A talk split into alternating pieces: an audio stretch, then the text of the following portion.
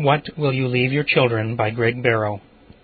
For he that soweth to his flesh shall of the flesh reap corruption, but he that soweth to the Spirit shall of the Spirit reap life everlasting. And let us not be weary in well doing, for in due season we shall reap if we faint not. Galatians 6, verses 8 and 9. Every godly parent, at one time or another, stops to meditate on what inheritance he should leave for his beloved children. This brief article is intended as a sincere exhortation for all parents to carefully consider the importance of this sober duty. Suitable for the present purpose are the words found in the last speech of the last martyr, James Renwick, that publicly suffered on a scaffold in Scotland. Quote, Do not grow weary, says he, to maintain in your places and stations the present testimony. For when Christ goes forth to defeat Antichrist, with that name written on his vesture, King of kings and Lord of lords, he will make it glorious in all the earth and if ye can but transmit it to posterity, ye may count it a great generation work. But beware of ministers that have accepted of this toleration, and all others that bend that way, for the sun hath gone down upon them. Unquote. Cited from John Howie, Faithful Contendings Displayed, to the Reader, page 21. Very pertinent also are the few soul stirring words written in prison by Robert Garnock while he awaited execution in Edinburgh, October 1681. Quote, now for anything I know I will be tortured, and my life taken, and so will get no more written. So any that read it, I beg of them, to shun all that is evil of my life, as they would shun hell. And if there be anything in it that is for use, I request the Lord that he may bear it home upon them when I am gone, and make it thus useful for them that read it, etc. Unquote. Cited from John Howie, Faithful Contendings Displayed, to the Reader, page 23. The voices of the martyred faithful cry out for us to be steadfast to the end. They speak to us of the importance of the testimony that we leave behind for our children. Our time upon this earth is too short, and the stakes are too high for us to fail to seriously consider all aspects of our parental calling. A father's love is measured by the example he sets, and by the inheritance he lays up for the generations that follow. Consider carefully the fatherly love of God as stated by Hugh Binning in the following citation. Quote, Yet his love is not a foolish dotage, like man's that is often miscarried with fancy and lust, but it is a rational and wise affection, administered and expressed with infinite reason and wisdom, and therefore he chooses rather to profit us than to please us in his dealings. They who adopt children used to give them some kind of token to express their love to them. But as the Lord is higher than all, and this privilege to be his son or child is the greatest dignity imaginable, so this gift of His Spirit suits the greatness and glory and love of our Father. It is a Father's gift indeed, a gift suitable to our Heavenly Father. If a father that is tender of the education of his child, and would desire nothing so much as that he might be of a virtuous and gracious disposition and good spirit, I think if he were to express his love in one wish, it would be this, that he might have such a spirit in him, and this he would account better than all that he could leave him.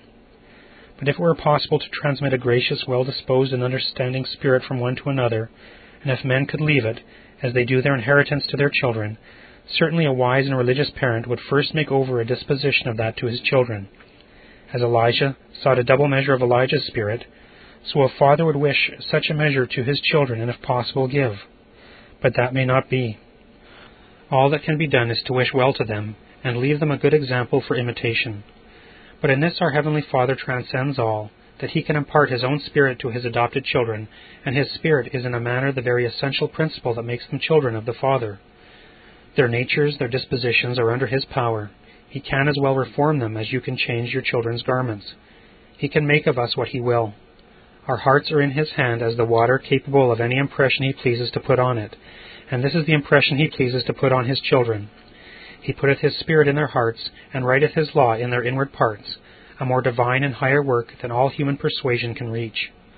This Spirit they receive as an earnest of the inheritance, and withal, to make them fit for the inheritance of the saints of light. Unquote. From the Works of Hugh Binning, page 259. Let us gather wisdom and encouragement from these faithful teachers of God. Do not grow weary to maintain in your places and stations the present testimony, for if you can but transmit it to posterity, you may count it a great generation work.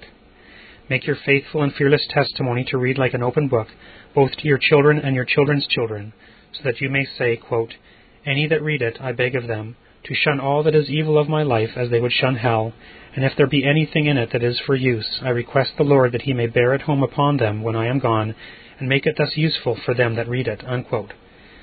Finally, imitate the love of our Heavenly Father who puts His Spirit in our hearts and writes His law in our inward parts.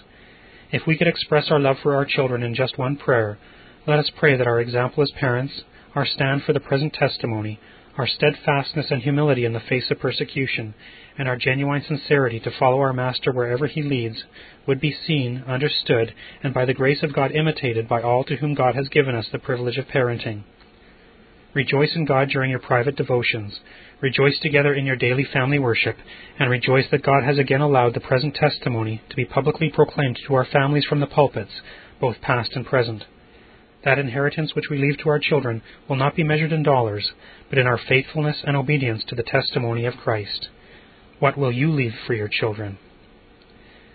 Lay not up for yourselves treasures upon earth, where moth and rust doth corrupt, and where thieves break through and steal. But lay up for yourselves treasures in heaven, where neither moth nor rust doth corrupt, and where thieves do not break through nor steal. For where your treasure is, there will your heart be also. Matthew 6, verses 19 through 21.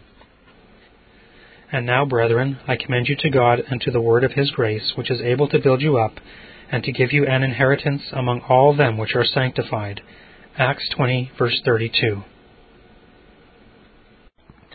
This Reformation audio track is a production of Still Waters Revival Books. You are welcome to make copies and give them to those in need. SWRB makes thousands of classic Reformation resources available, free and for sale, in audio, video, and printed formats. It is likely that the sermon or book that you just listened to is also available on cassette or video, or as a printed book or booklet. Our many free resources, as well as our complete mail order catalog, containing thousands of classic and contemporary Puritan and Reformed books, tapes, and videos at great discounts, is on the web at www.swrb.com. We can also be reached by email at swrb at swrb.com, by phone at 780 450 3730, by fax at 780 468 1096, or by mail at 4710 37A Avenue, Edmonton, that's E D M O N T O N, Alberta, abbreviated capital A, capital B, Canada, T6L3T5. You may also request a free printed catalog. And remember that John Calvin, in defending the Reformation's regulative principle of worship, or what is sometimes called the scriptural law of worship, commenting on the words of God, which I commanded them not, neither came into my heart, from his commentary on Jeremiah 7:31 writes, God here cuts off from men every occasion for making evasions, since he condemns by this one phrase, I have not commanded them, whatever the Jews devised. There is then no other argument needed to condemn superstitions than that they are not commanded by God. For when men allow themselves to worship God according to their own fancies, and attend not to his commands, they pervert true religion. And if this principle was adopted by the papists, all those fictitious modes of worship in which they absurdly exercise themselves would fall to the ground. It is indeed a horrible thing for the papists to seek to discharge their duties towards God by performing their own superstitions. There is an immense number of them, as it is well known, and as it manifestly appears. Were they to admit this principle, that we cannot rightly worship God except by obeying His word, they would be delivered from their deep abyss of error. The prophet's words, then, are very important when he says that God had commanded no such thing, and that it never came to his mind, as though he had said that men assume too much wisdom when they devise what he never required, nay, what he never knew.